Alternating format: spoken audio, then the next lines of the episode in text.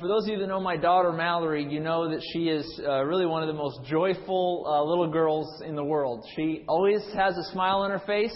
Uh, sometimes she'll give you kind of the coy shoulder.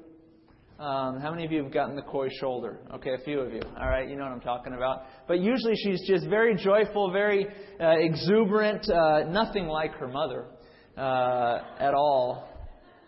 But there's one time, there, there have been a few times where I have left the house to go to church or, or you know, wherever, and as I leave, she is looking, she, she's holding, we have like a glass uh, door that goes out towards the cars, and she's putting both hands on the glass door, and she's just bawling. I mean, absolutely bawling hysterically. Doesn't happen often, but, uh, but occasionally I'll leave the house and she will just erupt into tears. I, she thinks that I'm forsaking her. I mean, she thinks I am absolutely leaving her, abandoning her, never to return. And despite my best efforts, I cannot convince her to stop crying and, and to realize that daddy's going to come home. You know, friends, in the book of Romans today, we're going to see the Lord God convince us that He is not forsaking us. He is going to convince us. In particular, He's going to convince His people, the Jews, that He has not abandoned them. He has not forsaken them. He is still right there with them, always ready to welcome them back with open arms. So turn in your Bibles to Romans chapter 11 today. Romans chapter 11. We're in uh, part 8 of a 10 part series in uh, Romans 9, 10, and 11 entitled God's Plan for Israel. In part 8 today, we're titling Those Whom God Calls Are Never Forsaken. Those whom God calls are never forsaken. Would you stand with me as we read Romans 11, verses 1 through 10? Romans 11, verse 1 through 10 Paul writes this I say then, has God cast away his people? Certainly not.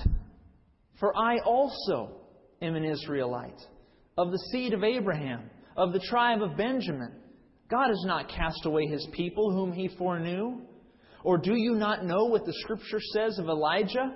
How he pleads with God against Israel, saying, Lord, they have killed your prophets and torn down your altars, and I alone am left, and they seek my life. But what does the divine response say to him? I have reserved for myself 7,000 men who have not bowed the knee to Baal.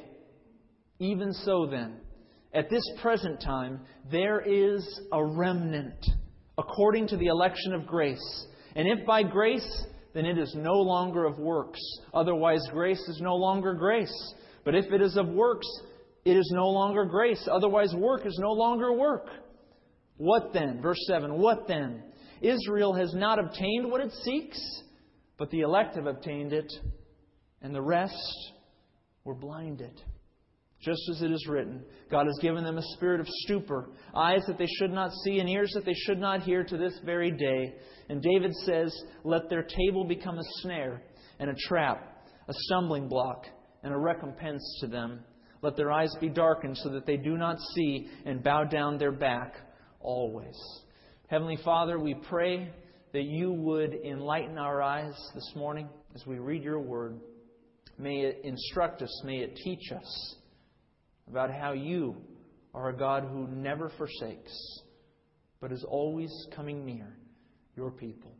In Jesus' name we pray. Amen. You may be seated. Verse 1 again.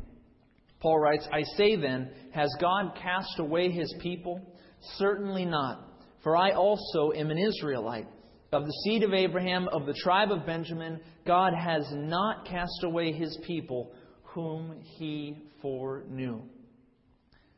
Of course, we see here plainly Paul's thesis, if you will, of the passage. God has not cast away his people. God has not cast away his people. His answer is short and it is sweet. And he says, essentially, he says, Look at me, Paul writes. Look at me. I am living proof that Israel is not forsaken. Now, up until this point, those of you who have been with us in Romans, we've learned a lot of things about the nation of Israel. Um, Paul has written, he, himself a Jew, he has written uh, reluctantly. He has written with sadness about the state, the status of his fellow countrymen, about their spiritual status. And he said a number of things. At the end of verse, uh, chapter 10, he wrote that they were a disobedient and a contrary people. Uh, elsewhere in, in the book of Romans, in chapters 9, 10, and 11, he speaks of Israel being hardened or blinded to the truth. He talks about how they've collided, or many of your Bibles say they've stumbled at the stumbling stone, which is Christ. They've collided with the message of Jesus Christ. Paul has alluded to the fact in chapter 9 that Israel is presently a vessel of wrath. That is to say, that they have, God has turned them over to their hard hearts, to the blindness of their eyes. Paul's writing of Israel's status is not done so with pride. He doesn't do so to say, see how bad they are, because he himself is a Jew. And in fact, his pre conversion life, when Paul, prior to Paul's conversion, turn over, hold your spot, turn over to Philippians chapter 3, just a few books over. Philippians chapter 3, Galatians, Ephesians, Philippians. Paul talks about his pre conversion life. And notice what he says in Philippians chapter 3, verses 5 and 6. Philippians chapter 3, verses 5 and 6. He's speaking about himself here. And he says, I, Paul, circumcised the eighth day of the stock of Israel of the tribe of Benjamin, a Hebrew of the Hebrews, concerning the law, a Pharisee, concerning zeal, persecuting the church, concerning the righteousness which is in the law, blameless. Turn back to Romans 11. Paul writes here, he says, Look, I was just like my countrymen. I was just like the Pharisees. I persecuted the church. I considered myself blameless in all of this. And yet, Paul readily admits that he himself was hardened. He himself was blinded. If ever, if ever, there was an Israelite who should be forsaken by God, Paul would have been a prime candidate. And so he writes Has God cast away his people? Certainly not. Look at me. Look at me. You see, friends, uh, uh, God, He takes delight in redeeming people who have no claim on it. Our Lord takes delight in bringing redemption to people who deserve it least, who are least suitable, who are least fit, who are totally unlikely to receive His mercy. God delights in blessing those people. One of my favorite passages, turn over one book to 1 Corinthians chapter uh, 1. 1 Corinthians chapter 1, beginning in verse 26. I love this passage. I remember uh, Pastor Arch before me used to speak on this passage, and it was a favorite of his. But here Paul writes about the kinds of people that God seems to show delight in. Notice what he says in 1 Corinthians chapter 1 verse 26. For you see your calling calling brethren that not many wise according to the flesh, not many mighty, not many noble are called, but God has chosen the foolish things of the world to put to shame the wise. God has chosen the weak things of the world to put to shame the things which are mighty. And the base things of the world and the things which are despised God has chosen. And the things which are not to bring to nothing the things that are. That no flesh, verse 29, that no flesh should glory in his presence. And then jump to verse 31. As it is written, He who glories, let him glory in the Lord.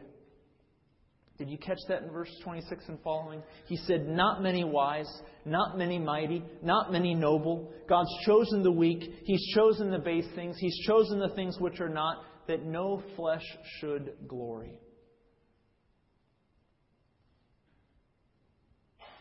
You see, like so many other portions of Scripture, this passage in 1 Corinthians 1, it demonstrates plainly that the salvation of men and women have nothing to do with their social status, has nothing to do with their intelligence or their holiness or their moral fitness. We're not saved because of anything in and of ourselves. We are saved only by the grace of God. It is He who chooses us, it is He who calls us. So it is with respect to us, and so it is, Paul writes, with respect to Israel. Were the conduct of the Jews of Paul's day, were the conduct of the Jews a factor in their salvation, Israel would be cast away. But thankfully, our salvation is not a matter of our conduct. It's a matter of our calling. And so Paul writes God has not cast away his people whom he foreknew. Read that in verse 2. God has not cast away his people whom he foreknew. It's the Greek word prognosko. It means to know beforehand. Even more so, it means to choose beforehand, to set apart, to select.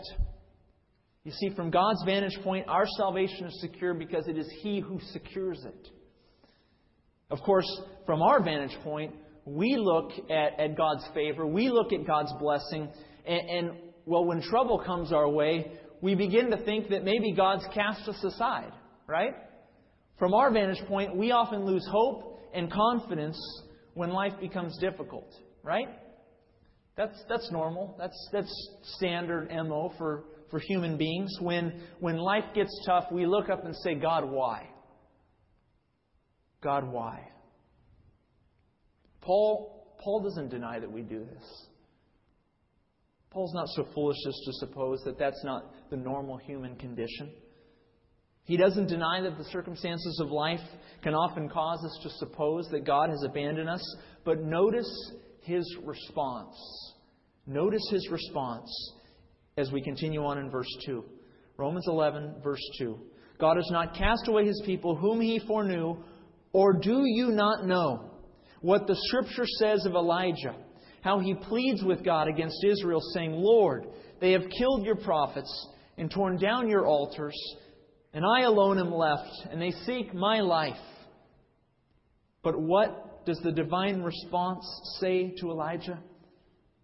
I have reserved for myself 7,000 men who have not bowed the knee to Baal. In the face of discouragement, in the face of hardship, right when you're looking up and saying, Why God? Why God me? Paul says, Appeal to history. Appeal to history. When you're looking up and you're saying, Lord, why is this happening to me? Why is this happening to my family? I don't understand it. Have you cast me aside? Is your favor no longer on me? You know what Paul says to do? He says, Men and women, look at history. I think today in our nation, we're, we're anxious about a great many things. Uh, I, I was speaking to Tony the other night about war in Afghanistan and about my uh, anxiousness toward that war. And, uh, but I'm reminded, I'm reminded that despite what's going on in Iraq and now Afghanistan and, and perhaps in the future with nations like Iran, we as a nation have overcome no less challenging situations.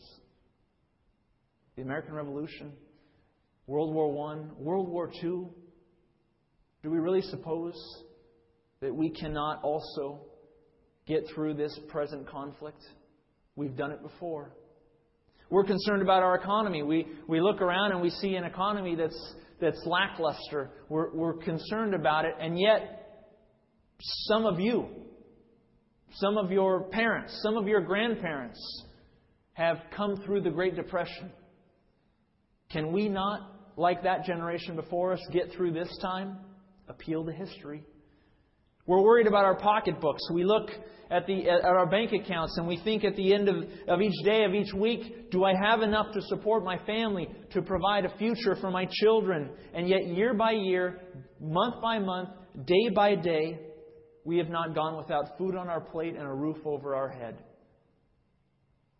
Appeal to history. We're concerned for our church, our local church, but also the Christian church at large. And we're concerned that, that many are falling away from the faith. We're concerned that Christianity is being marginalized. We're concerned that it seems that those who are professing believers, those who are strong in the Lord, are dwindling, are growing weak. And yet, God has not ceased walking with man since he did from the time of Adam and Eve in the garden. Are we really to suppose that our relationship with the Lord is going to fail with this generation? Are we really to suppose that the gates of Hades will prevail over God's church? Appeal to history. Whenever you get anxious, whenever you become depressed, whenever you lose hope, stop what you're doing and remember history. You know, it can be as simple as, as dusting off the old photo albums. It can be as simple as reading an old diary or journal entry that, that you've written in the past during a difficult time. It can be as simple as calling a dear friend or family member and recounting stories of old. I know, uh, I, I know the challenges that some of you are facing today. I know that there are some uh, in this room whose relationships are struggling. I know that there are some in this room who are barely, barely earning enough money to get by every day. I know there are some in this room who are concerned about keeping the lights on and food on the plate. And I know it's easy to look at these challenges and to simply grow depressed. To simply think, you know, God, you've abandoned me. You have forsaken me. Look at my lot in life. God, where are you? I know it's easy for many of us to think that and to suppose that, but in difficult times such as these, Paul says, remember history. Remember that even though you have not faced a greater challenge than perhaps this one that is before you, God has. He has overcome every obstacle in His path. He can get you through this. Call upon Him for help. Romans 10 9 and 10. Call upon Him for salvation deliverance. Call upon Him for help in your time of need. Ask your church family for help. Don't give up. Don't wallow in pity. Don't lose hope. We can get through the hardships that we face. And one day, one day, we will look back and we will say, Thank you, God, for preserving me. Thank you, God, for getting me through this time. You know, this is a season, this is my favorite season, the season of Thanksgiving. And with whatever challenges you face today, there is no better time to recall the goodness of God, the history of God's goodness to you and to your family and to your children and to your grandchildren than a time like this. Appeal to history and let that appeal give you hope for the road ahead. Paul knows his history. He knows that a thousand years before him, one of the greatest prophets of Israel, Elijah, felt despondent as many Jews, uh, as many of his own countrymen, as, as the leaders of his very land had forsaken the Lord God. Elijah believed in the Lord, and yet he was quite sure that he was all alone as a follower of God. Verse 3 Lord, they have killed your prophets, and they've torn down your altars, and I alone am left, and they seek my life. Elisha feared for his life. Why? Because Queen Jezebel, the wicked queen of the wicked wife of King Ahab, had publicly pronounced, she had made a vow that she was going to kill him. Read 1 Kings chapter 19. Elisha feared for his life.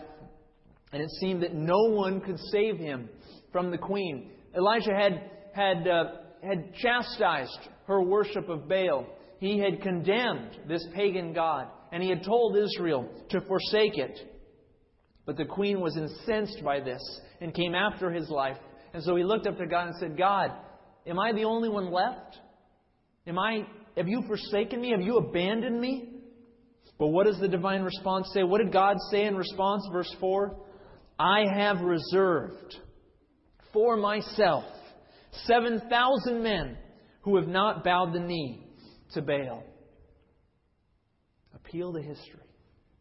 Appeal to history, Paul says. Remember the story of Elijah.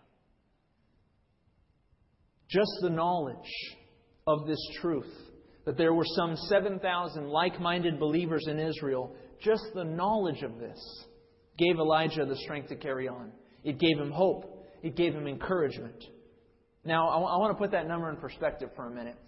7,000 men in, in Israel that have not bowed the knee to Baal. Historians estimate that there were between 3 and 4 million Jews living in the land of Israel during the time of Elijah.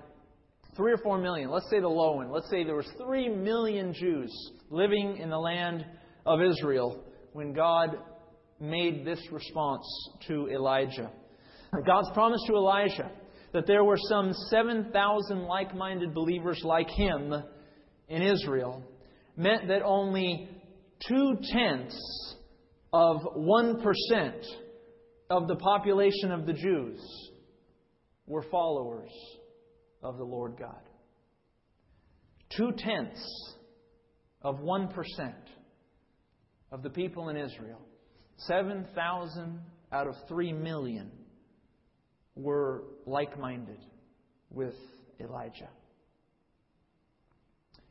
We might say that it doesn't take much to give encouragement and hope.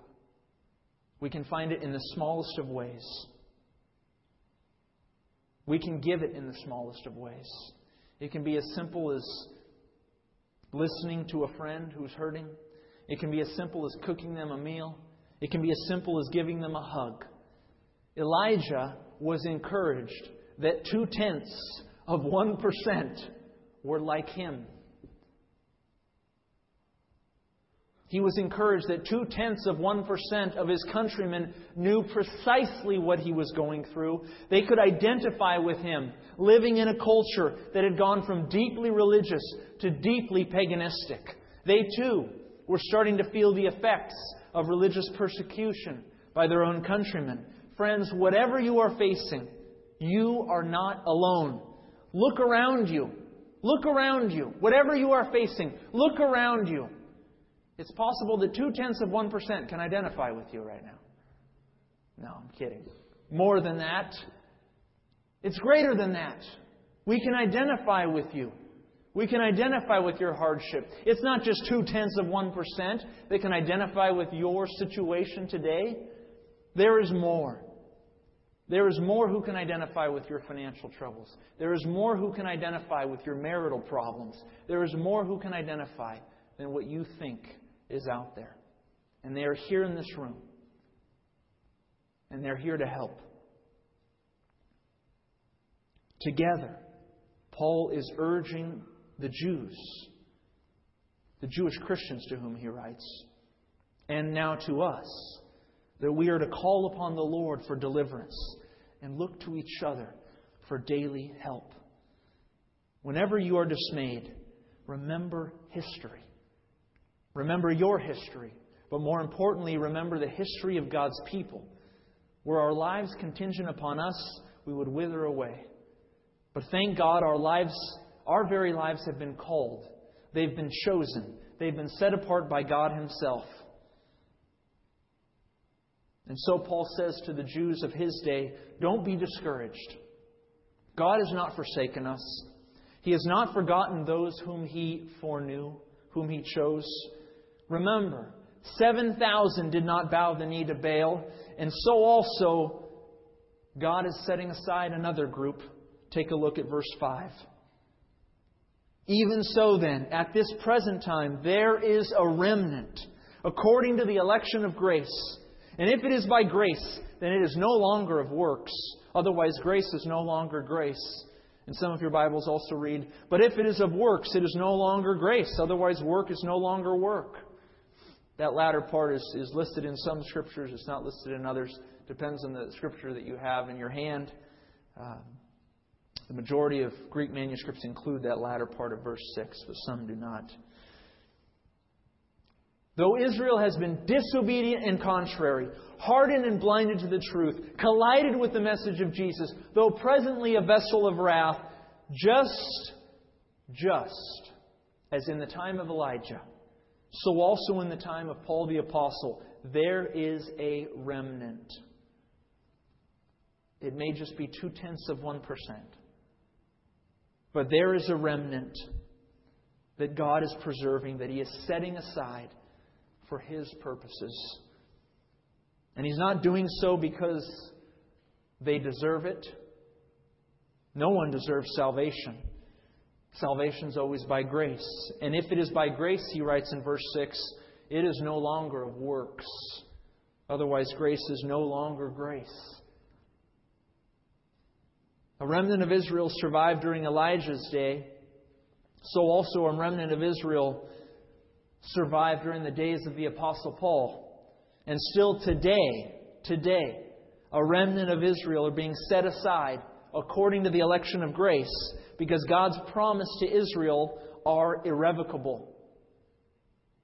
But for Paul and his fellow Jewish Christian brethren, the encouragement of a small remnant did not take away the pain of the vast majority of the Jews who were still blinded to the truth.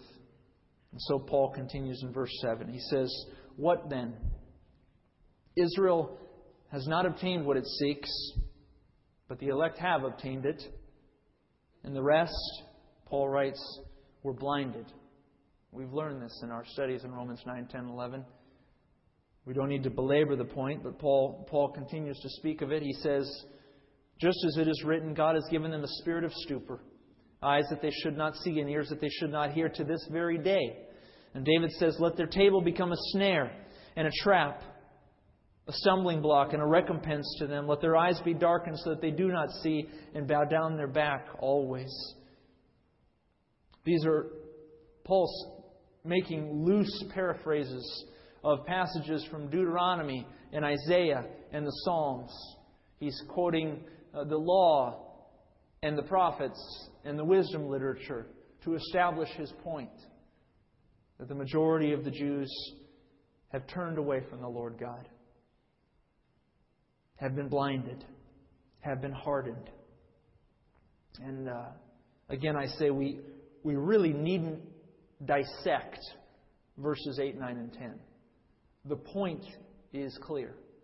The majority of Paul's countrymen are hardened, they're blinded. And Paul is greatly grieved and upset by this. He says earlier in Romans, I wish that I were accursed for my own countrymen who are in this state. It's the same thesis that Paul has said from the beginning of Romans 9 that Israel has been temporarily blinded to the gospel of Jesus Christ. He said it time and again, and his audience is well acquainted with this truth. But we needn't end on this tone of negativity because it isn't the tone of Romans 11. We will stop at verse 10 today. But as we continue on later in verse in chapter 11, we will see that the tone of that chapter is so much more positive than it is negative. That, that, that God has not forsaken Israel is the tone of that passage. That God has not abandoned Israel becomes the thesis of this passage. That God has not forsaken His chosen people. And we know this. We know this to be true. Our, our very Messiah, Jesus Christ, was born a Jew. He chose 12 Jewish men through whom the gospel of the new covenant would be broadcast to the world. God appointed a Jewish man, Paul of Tarsus, as the chief apostle, through whom the new covenant would be spread to all the nations of the world. God still has a place for His people, Israel. He has not forsaken her. She's gone through slavery in Egypt and slavery in Babylon. She's gone through countless wars with Canaanite tribes. She's gone through periods where she had kings and where she didn't have kings, where she was a united nation and where she was a divided nation. She went through the war against Rome in AD 70 when one, over one million Jews were killed and the nations scattered throughout the world. She's gone through six million of her own people being slaughtered by Hitler and Stalin at World War II. And this is to say nothing, nothing of other great persecutions and trials in which the Jewish people experienced property confiscation, synagogue burning, mobbing, forced conversions, torture, expulsion from nations, all by Christians, by Catholics, by Muslims, by atheists. There's not a people group on earth that has not persecuted the Jewish people.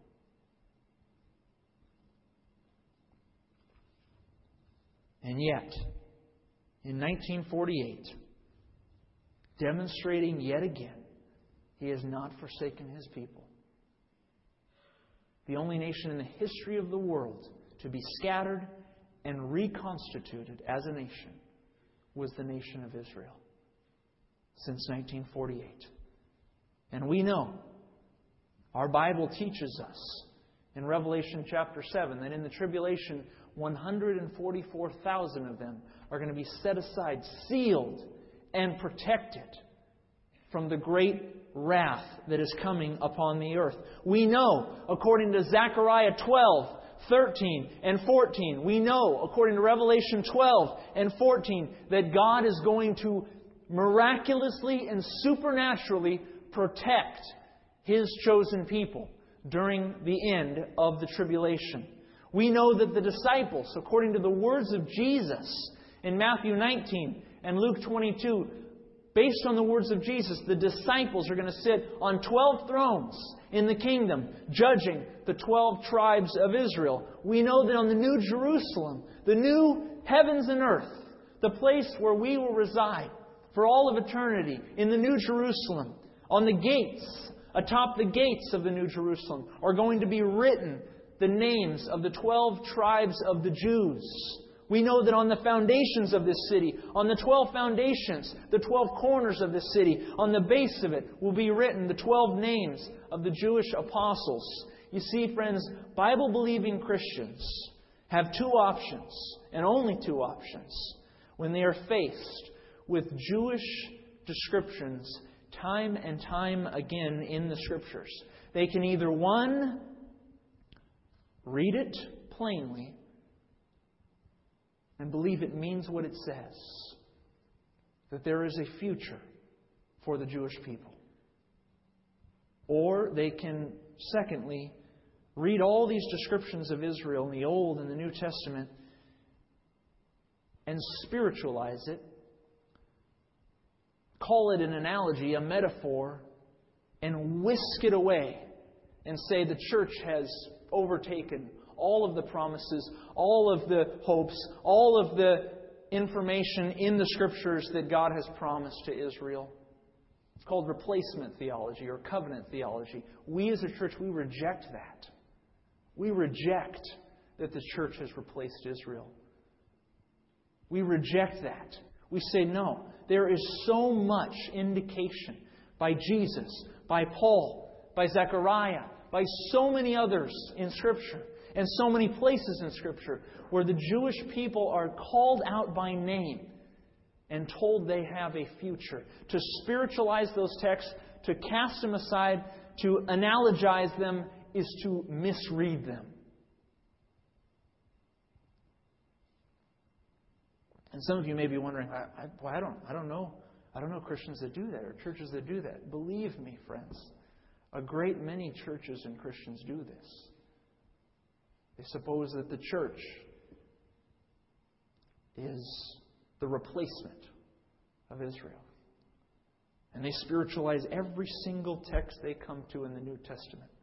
that makes a promise to the people of, of the Jews. We reject that. I, I, uh, I wear this pen today. I don't wear it often. Elias gave me this pen. Elias is, uh, is a Messianic Jew who attends our church. He's a Jew um, in his ethnic origin, a Jew who has come to believe in Jesus as his Messiah, Messianic Jew. And he gave me this lapel to, uh, to wear during my uh, teaching of Romans 9, 10, and 11. This is the first time I've worn it. I haven't worn it yet. I, I should have.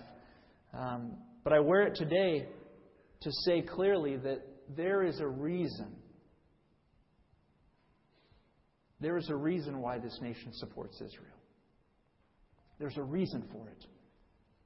It is because, friends, it is because we have had leaders in high places in this nation who have recognized, based on this, that the people of the Jews deserve our protection.